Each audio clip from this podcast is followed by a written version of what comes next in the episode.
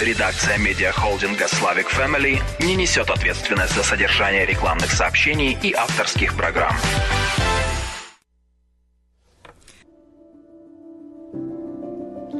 Доброго вечора. Ми з України. Усім доброго вечора. 18.24 на годиннику. В ефірі програма разом з Україною. Крокуємо До до, перемоги. перемоги. Підкреслюємо слово перемога. На хвилі 10.40 AM. Отож, біля мікрофонів нас двоє по класиці Кристина Кригіна та я, Андрій Кригін. Розпочинаємо. І розпочинаємо ми з вірша зі святого Писання. Не думайте, що я прийшов, щоб принести мир на землю. Не мир я приніс, але меч. Від Матвія, 10 глава, 34 вірш. Дуже популярний. І от я сьогодні до мікрофону у студію приніс одне слово. Всього одне, одне одне. І це слово джихад.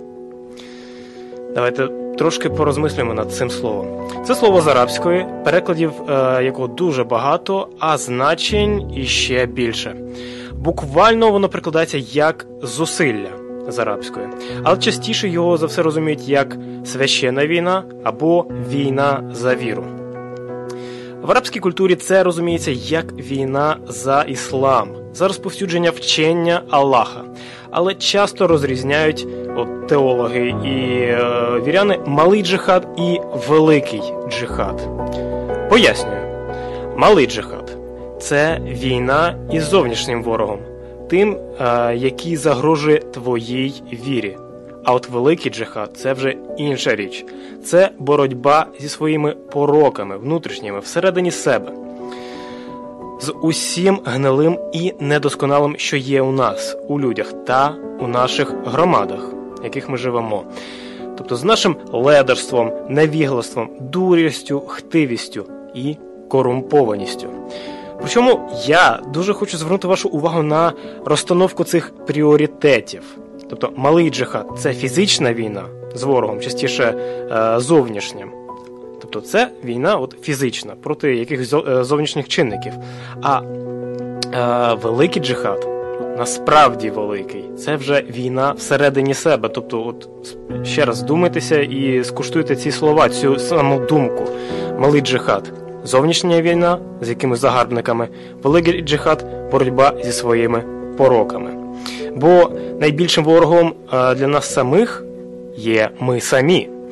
Ціль є побороти поганого себе в собі ж, щоб з'явився новий ти, новий ти, оновлений, кращий і достойніший. І я насправді в великому захопленні від цієї думки в ісламі. Е, І до чого я все це веду? Бо я веду до того, що саме зараз це от відбувається в Україні. Війна на два фронти або дві священні війни. Це малий джихад, тобто війна проти російського загарбника, який прийшов на нашу землю, і великий джихад, тобто війна з українськими пороками, з корупцією, з брехнею та терпимістю нації до усього цього вище перерахованого. Якщо от з російськими загарбниками ясно, що робити, то як бути з усіма іншими задачами, от зразу ясно не стає. Адже корупцію кулі не беруть. Чи беруть? Риторичне питання. От. І поки український джихад триває, у нас іде уже 343-й день, або, як його ще називають, 343 лютого повномасштабної війни. До речі, що символічно, у нас якраз сьогодні на календарі 1 лютого. Знову настав той самий місяць. Тож 343 лютого, 340 днів від повномасштабного вторгнення Росії, що її що вона її розпочала, країна-агресорка, мародерка, гвалтівниця, Російська терористична федерація. Знаєш, ти гарно оговорився, мені здається, 344 лютого. 343 да? лютого. Да, 343 лютого. Для когось час зупинився в той день. Так і є, так і є. В такі моменти історії час і правда поводить себе якось, якось інакше, абсолютно інакше. Тож давайте і ми цей е, день 343 лютого ми згадаємо хвилиною мовчання тих, хто віддав своє життя у цій священній для України війні, і тих, чиє життя забрала терористична організація під назвою Російська Федерація.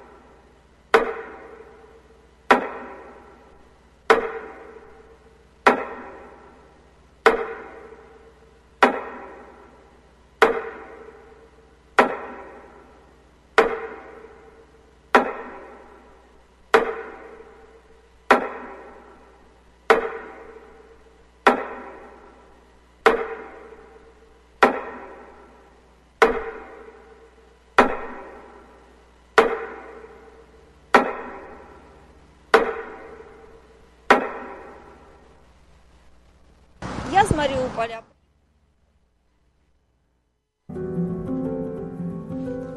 Доброго вечора. Ми з України. Вибачте за технічні недоліки. А я зараз традиційно повторю про погоду.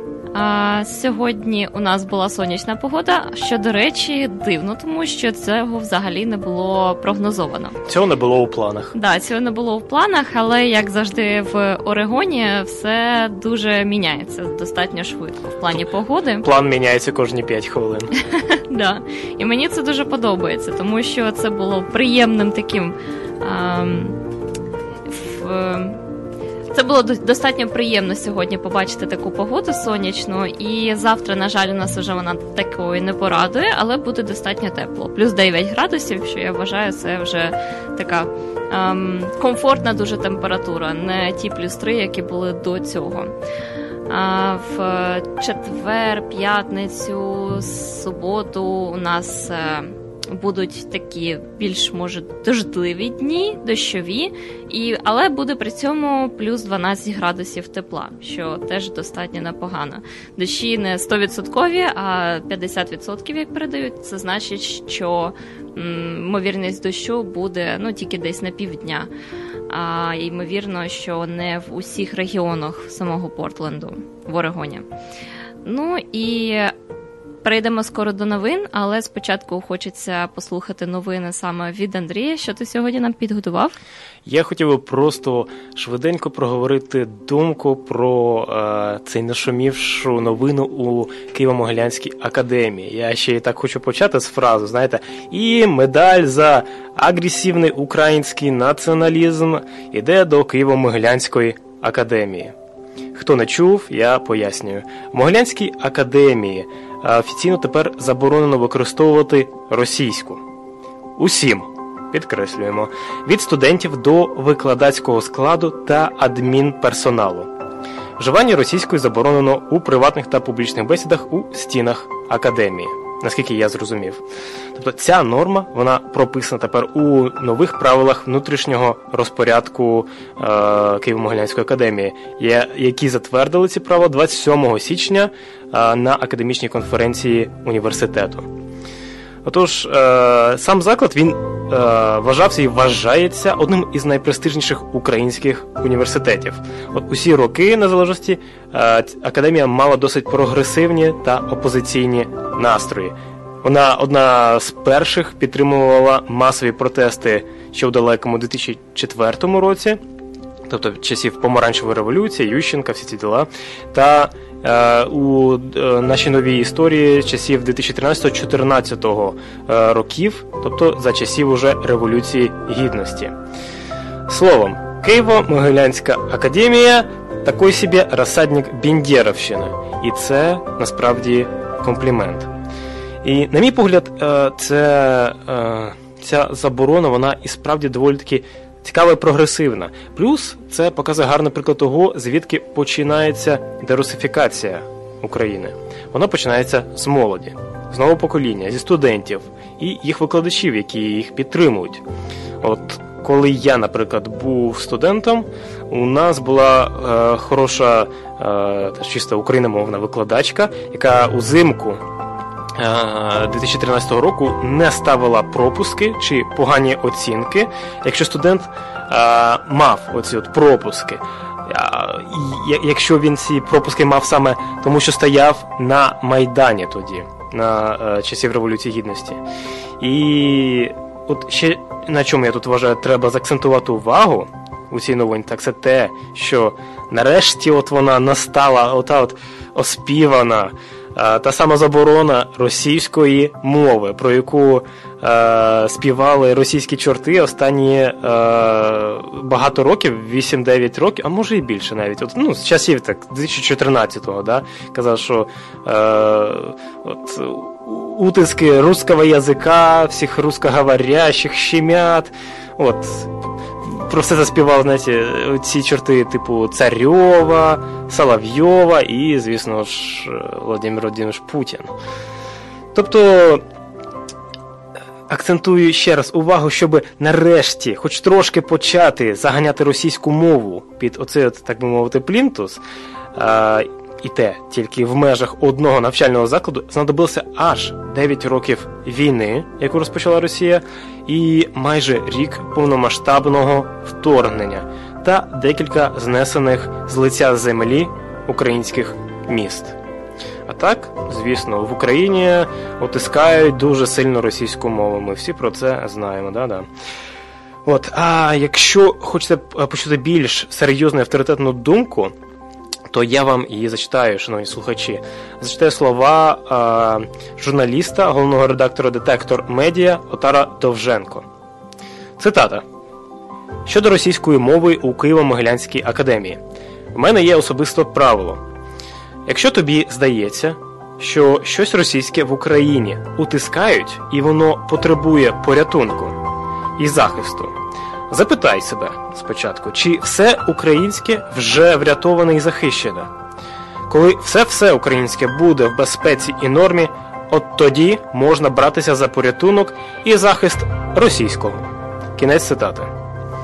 Я справді не можу не погодитися а, з словами Отара Довженко, бо це як з малим і великим джихадом. Треба правильно розставляти пріоритети у таких питаннях, що нам важливіше: захист російського чи ми маємо захищати наше все українське мову, культуру, е, пісні, все українське. От тому, отака моя думка. Я сподіваюся, вона була вам цікава, і е, мені також цікаво, яка думка у вас формується, дорогі слухачі, з цього приводу. А я пам'ятаю, що я, до речі, слухала Яніну Соколову. Мені сподобалася теж її думка. Вона була задоволена таким узгодженням uh-huh. Києво-Могилянської академії, і звичайно, що вони не забороняють студентам поза межами спілкуватися, звичайно, в сім'ї, там де інде. Хочеш, спілкуйся, якою мовою тобі хочеш, хоч англійською, хоч російською, хоч там французькою, але в стінах закладу, загального навчального закладу, ти маєш і повинен спілкуватися українською, що я вважаю правильно теж. Шкода, що тільки. Всі починають приходити до цього занадто пізно. Всі починають приходити до того, як сьогодні мені тато сказав, що сьогодні в Україні був сильний штурм по всіх олігархах, що штурмували абсолютно кожного, звільняють зараз дуже багато велику кількість людей, розкривають масштабні е, корупційні справи. І це зараз, от сьогодні, взагалі, там був якийсь вибуховий день, тато мені розповідав. Ну да. І він теж щось сказав правильну думку. Це треба було робити ще ого, коли. А всі починають зараз, тоді, коли вже ну не те, що пізно, ніколи не пізно. Ну просто чим раніше було б, тим краще. І зараз не те, що не до цього. Просто ці всі проблеми якраз призвели також трошки ну, до цієї ж війни, знову ж таки, тому що ми допустили, щоб у нас в країні був такий хаос, але не. Ми не винні в тому, що у нас війна. Винна тільки терористка Росія, яка на нас напала. А У нас були інші проблеми, з якими ми справилися би і самі. Але просто вона ще й це пришвидшила вирішення таких проблем.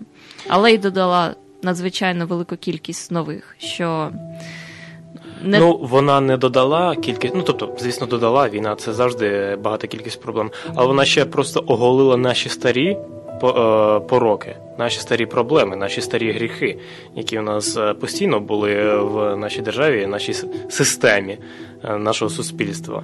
Ну тобто. Вся ця корупція, да. те, що треба було раніше робити, воно і робилося, до речі, раніше, я поправлю. Але в 19-му, коли Зеленський прийшов до влади, там ж ну, почалася така ж вистава. Угу. Подивимось, чи буде от е, сьогоднішні обшуки, чим вони закінчаться, чи закінчаться вони справжніми посадками, чи це була вся та ж стара добра українська вистава, аля ми саджаємо всяких коломойських корупціонерів і їм подібних. Угу. Подивимось, бо це все так робиться на показ, що так ну заразу. Е, хочеться скептично скласти е, руки навхрест на, на грудях. Угу. І типу, ну-ну, ну-ну. І насправді ніколи, да, ніколи не пізно для справжнього великого джихаду, для боротьби зі своїми пороками. Ну, давайте тепер послухаємо, що сьогодні Катерина Соляр хоче нам розповісти в новинах з України. Да, Тепер йде повний блок новин від Катерини Соляр.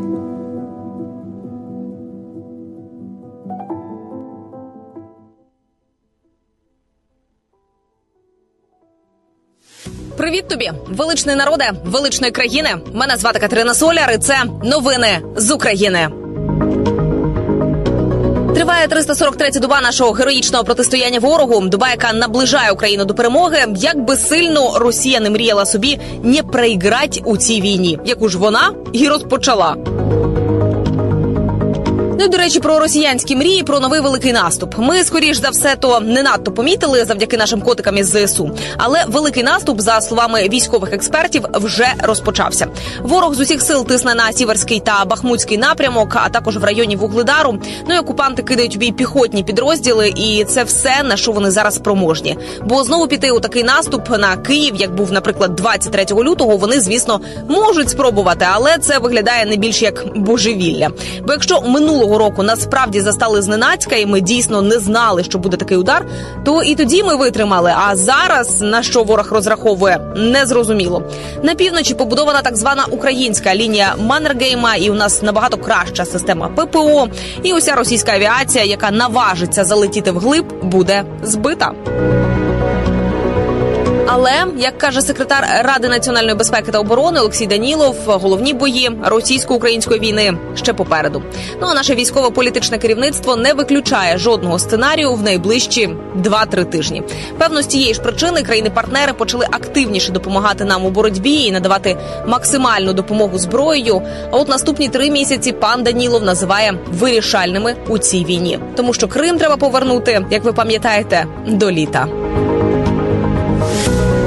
от щодо нашого наступу і повернення наших територій, то для нього нам потрібно щонайменше 180 літаків, 300 танків і 500 БМП.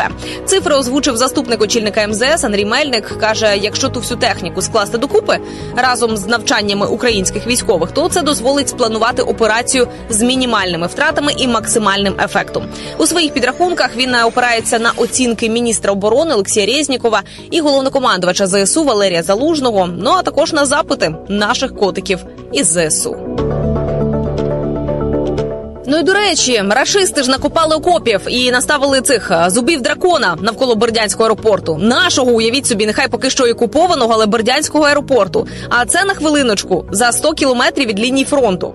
Також фортифікаційні споруди вже є навколо Мелітополя зі сторони Бердянська, Васильівки і біля Херсонщини. Тепер росіяни шукають людей для будівництва лінії оборони у Криму. Треба попередити леопарди, Абрамси, челенджери і леклерки, що їх чекають зуби дракона.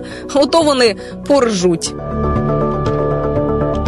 Утім, не танками єдиними, бо Reuters пише, що крилаті бомби їдуть до нового пакету військової допомоги від Сполучених Штатів. Увійдуть високоточні боєприпаси GMLRS, які мають дальність доставки бавовни приблизно 150 кілометрів.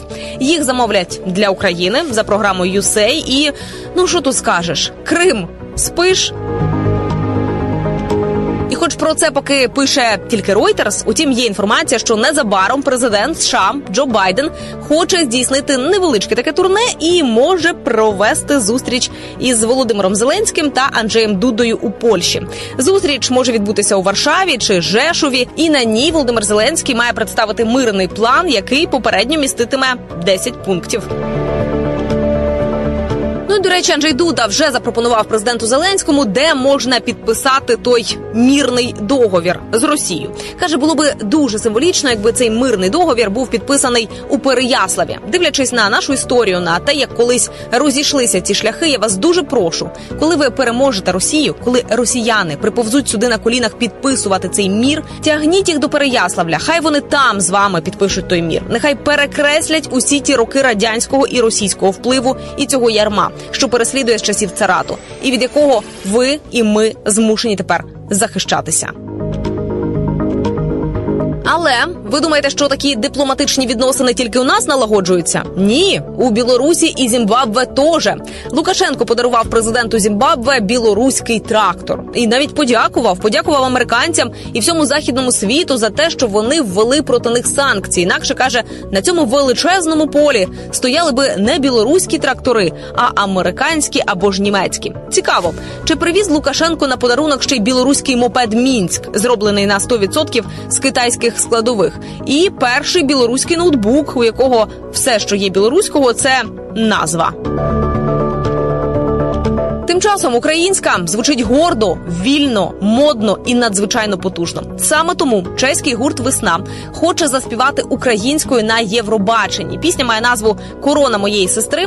І вокалістка, а також фронтвумен гурту Весна Патрісія Фуксова пояснила тематику пісні бажанням гурту бути актуальними і чесними перед своїми слухачами. каже: якщо нам випаде представляти чеську республіку і наш народ, я не хочу співати про розбите серце, про нове кохання. Я хочу співати співати про те, що зараз переживає весь світ. Це пісня, яка створює зв'язок між усіма, хто зазнає будь-якої форми несвободи, і підтримка усім, хто ту свободу наразі виборює.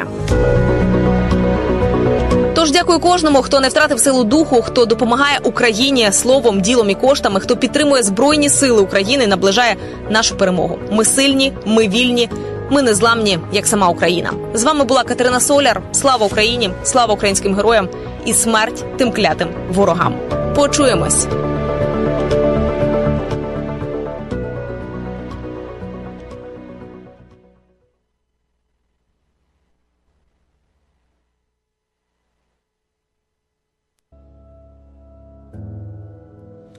Доброго вечора. Ми з України. Продовжуємо нашу вечірню програму на 10.40 ЕМ. Всім вечір добрий і дякую, що долучилися до нас. А я зараз хотіла би знову нагадати про нашу організацію Slavic Community Center of Northwest. Ми кожен місяць намагаємося допомогти кожному, хто цього потребує.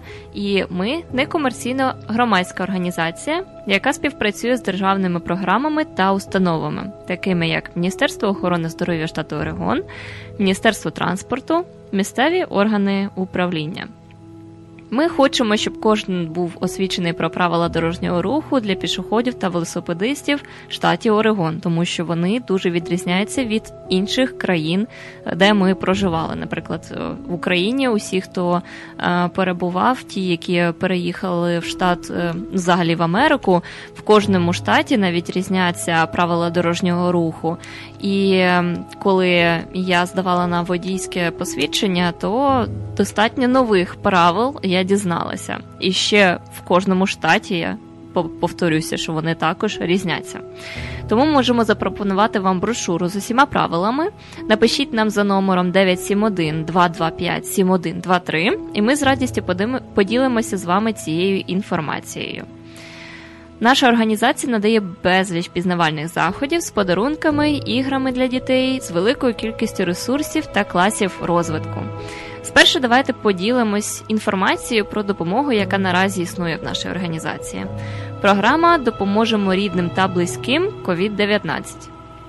Якщо ви захворіли на ковід та ізолюєтесь вдома, ви можете звернутися до нашого центру допомоги Ми надаємо продуктовий кошик, а також частково покриваємо ваші комунальні послуги. Якщо ви проживаєте в молотному аккаунті, можемо допомогти вам з оплати оренди вашого житла. Будь ласка, також телефонуйте за номером 971 225 7123, щоб дізнатися більше. І також для жителів Грешему у нас також є допомога. Це спеціальна програма, призначена для людей, які втратили роботу, втратили робочі години через хворобу, були змушені ви, ви ну, піти а, з роботи через хворобу або через будь-які інші причини, або зазнали фінансових труднощів, тому що ще або не встигли перейти на іншу роботу, або також е, якісь інші проблеми сталися. Дуже багато ось українців, які приїжджають, у них ще немає документів, щоб піти на роботу, і ми їм також можемо допомогти, але повторюю, що це одноразова допомога. Також можемо допомогти з продуктовим кошиком і оплатою комунальних послуг. Рахунки сплачуються частково, там є окремий бюджет, і бюджет програми обмежений, тож, будь ласка, зверніться зараз, хто встигне. І програма діє тільки для жителів Греша. Тож за телефоном, будь ласка, зверніться, хто цікавиться цією допомогою 971 225 7123.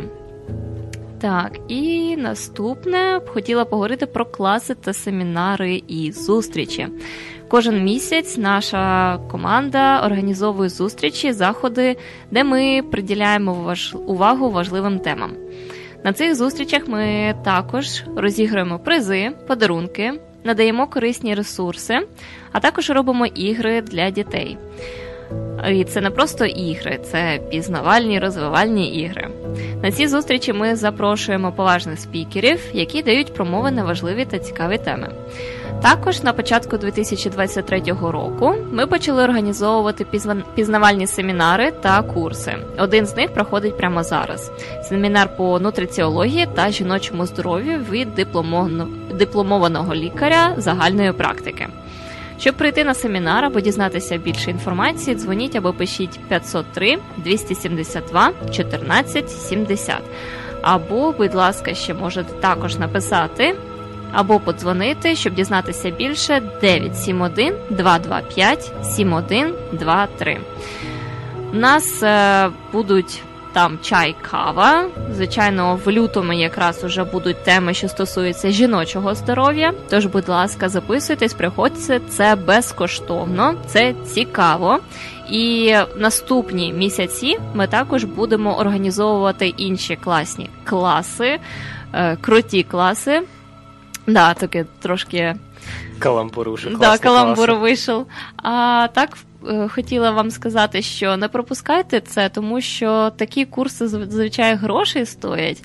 Коштують, а тут ми їх пропонуємо безкоштовно. Тобто, ми хотіли би ще зробити кулінарні курси, але це не просто кулінарні, а це правильне харчування а, від одного чудового також спікера і коуча.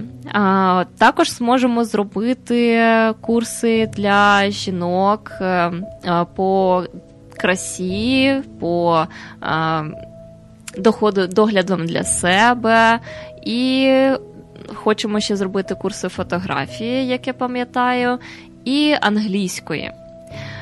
І безліч інших. У нас ще будуть, я точно знаю, один семінар Е, з гінекологом, американським гінекологом, і вон, і ми будемо там роздавати усі е,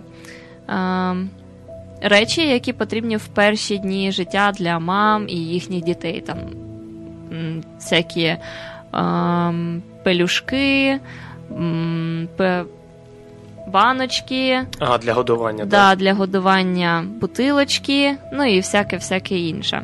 Тому також, якщо ви хочете дізнатися, коли саме він буде проходити і потрапити туди, тому що там будуть надавати і консультації, і е, можуть запропонувати підготовку. Це все також безкоштовно, тому не пропустіть. У нас це все проходить цікаво, в приємній атмосфері, зі смаколиками, з дружньою компанією. Тому, будь ласка, приходьте. Теж можете дізнатися більше інформації по номеру телефону 971 225 7123. Якщо ніхто не відповість, просто, будь ласка, напишіть смс, і ми вам точно відповімо, тому що просто багато людей доволі таки звертаються. І ми не встигаємо, буває навіть просто передзвонювати. Будь ласка, просто напишіть, хоча б ми точно будемо мати вас на увазі вам відпишемо або передзвонимо. На сьогодні у мене з інформацією все. Дуже дякую. Долучайтеся. Я дуже сподіваюся, що хтось мене почув і дійсно зможе до нас звернутися. Ну а далі даю слово Андрію, але може після музичної паузи чи ні? Андрій бере слово і каже музична пауза. Добре, переходимо на музичну паузу, друзі.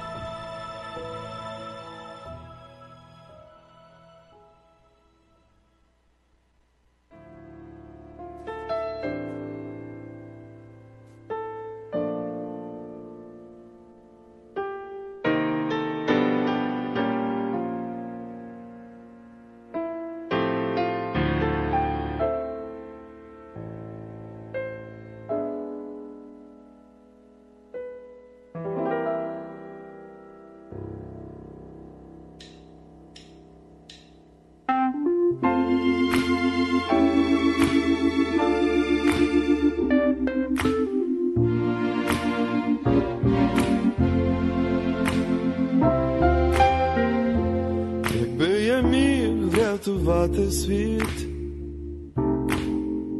ім'ям назвав би твоїм, зробив би так, щоб все навкруги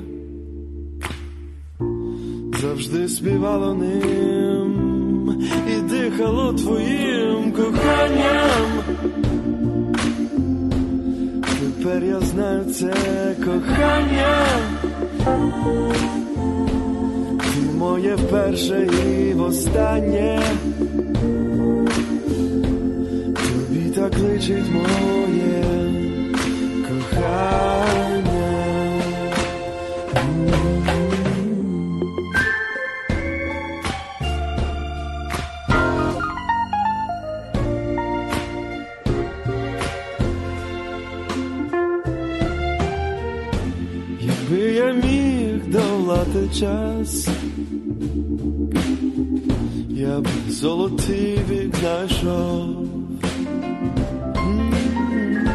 Спитати всіх тих фараонів і богів,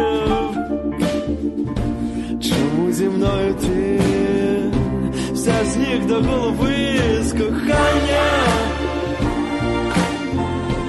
Тепер я знаю це кохання. Це моє вперше і востаннє. Так личить моє кохання. Для нас з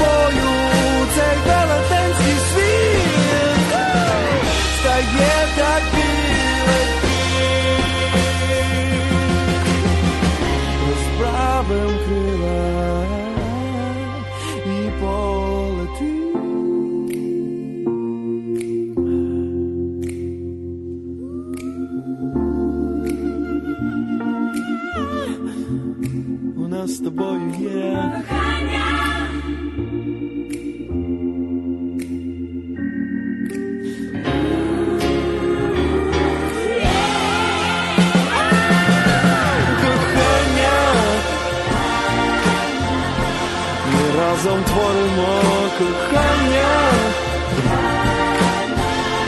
Це наше перше і останнє.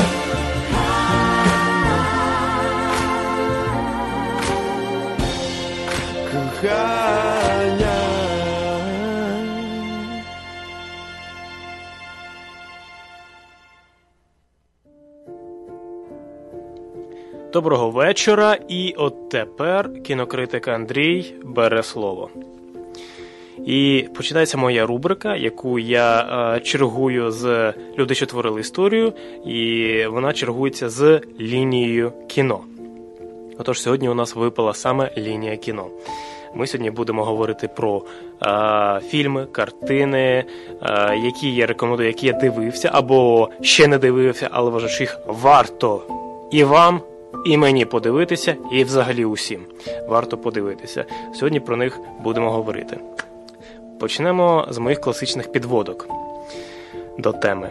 От якось я почув на днях слова свого е, улюбленого журналіста Віталія Портникова. Е, Він переповідав бесіду з колегою своїм. Цитую. Дивно, що 24 лютого, тобто коли почалась велика війна, повномасштабне вторгнення, е, виявилося, що усі божевільні виявилися правими. Але каже, ми не були божевільними, ми просто реально дивилися на ситуацію. Кінець цитати. От, по суті, про таку ситуацію і оповідатиме наша перша картина під назвою Не дивіться вгору або англійською Don't Look Up. Це нова картина 2021 року від режисера Адама Маккея. Отож, про що?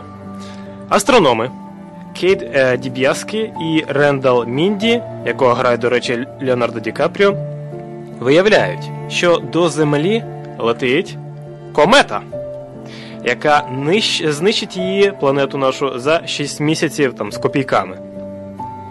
І от, що вони роблять? Ну, як нормальні люди, вони намагаються попередити уряд США та усі інші країни задіяти, щоб повідомити їм про небезпеку та закликати до рішучих дій. Але у світі, сповненому брехливих новин і скандалів, їх не сприймають серйозно і не вірять їм. Тобто люди, які намагаються попередити, небезпека летить 6 місяців з- чимось і нас немає. Давайте щось робити. Їх не сприймають серйозно. І от е, в цьому і є комедія. Це жанр комедія. Але е, я, я цей фільм повністю не подивився, але я подивився 15 хвилин.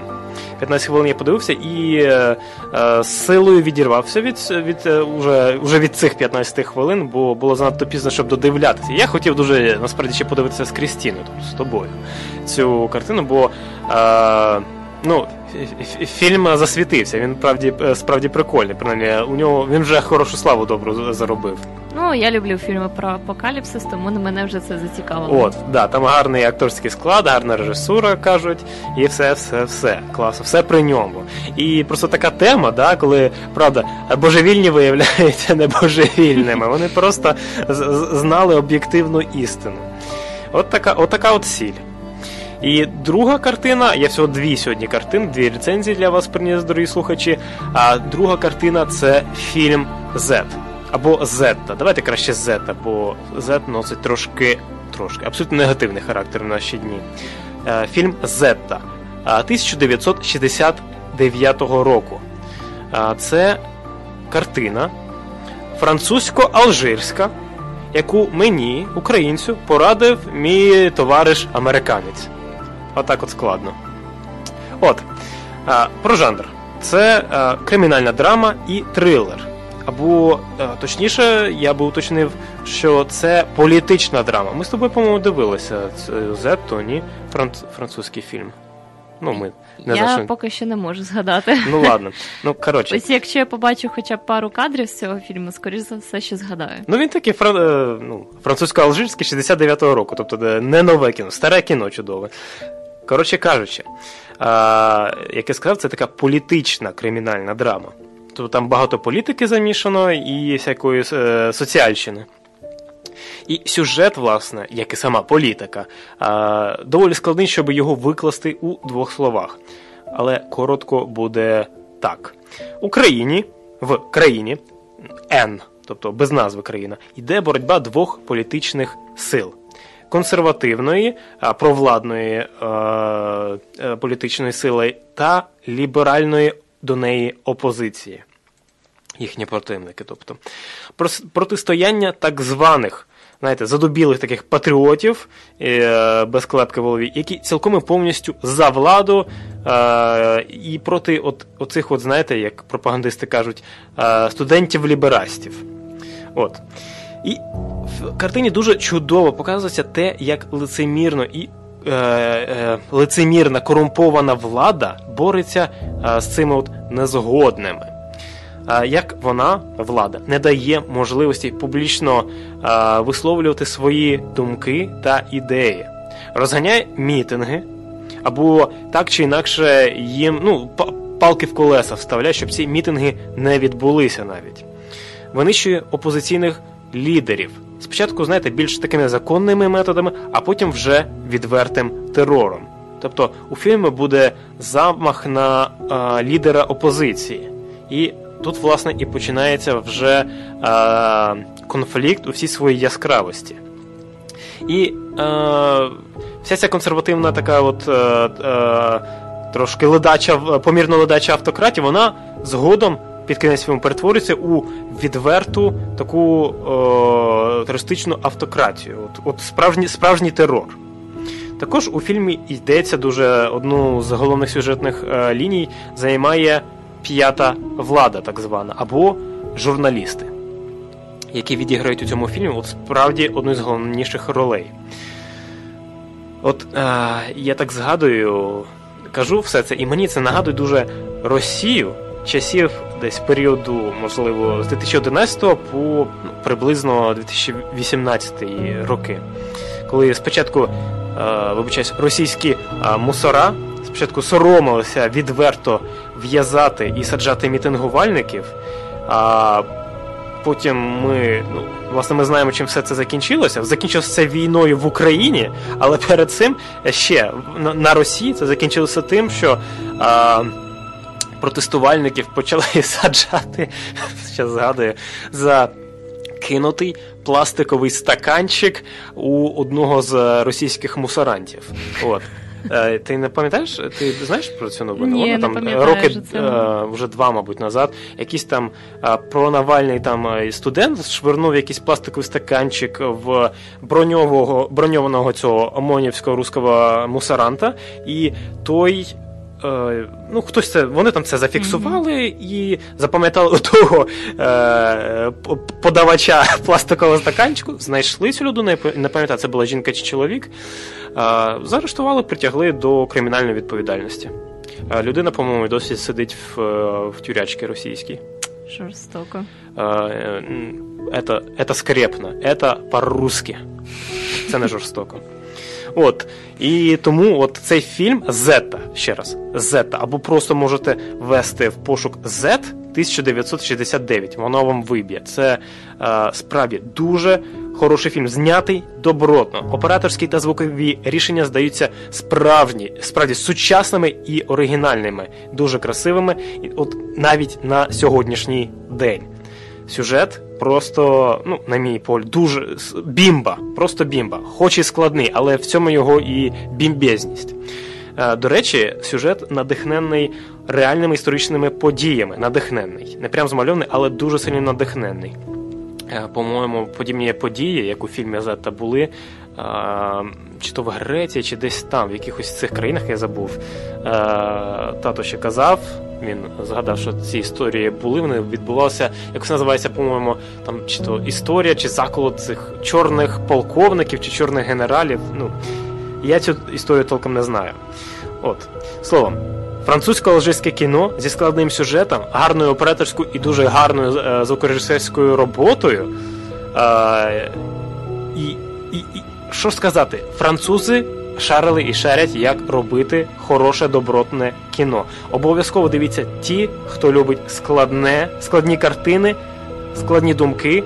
От реально, щоб, як кажуть, кіно для подумати, проаналізувати, і щоб у тебе потім було більше питань, аніж відповідей. Але адже саме в цьому ціль будь-якого мистецтва задавати питання, а не давати відповіді. Бо відповіді, дорогі друзі, це е, давати відповідь, це справа пропаганди. Тільки пропаганда дає вам вже розжовані відповіді. Отож, думаю, двох фільмів для вас цього вечора.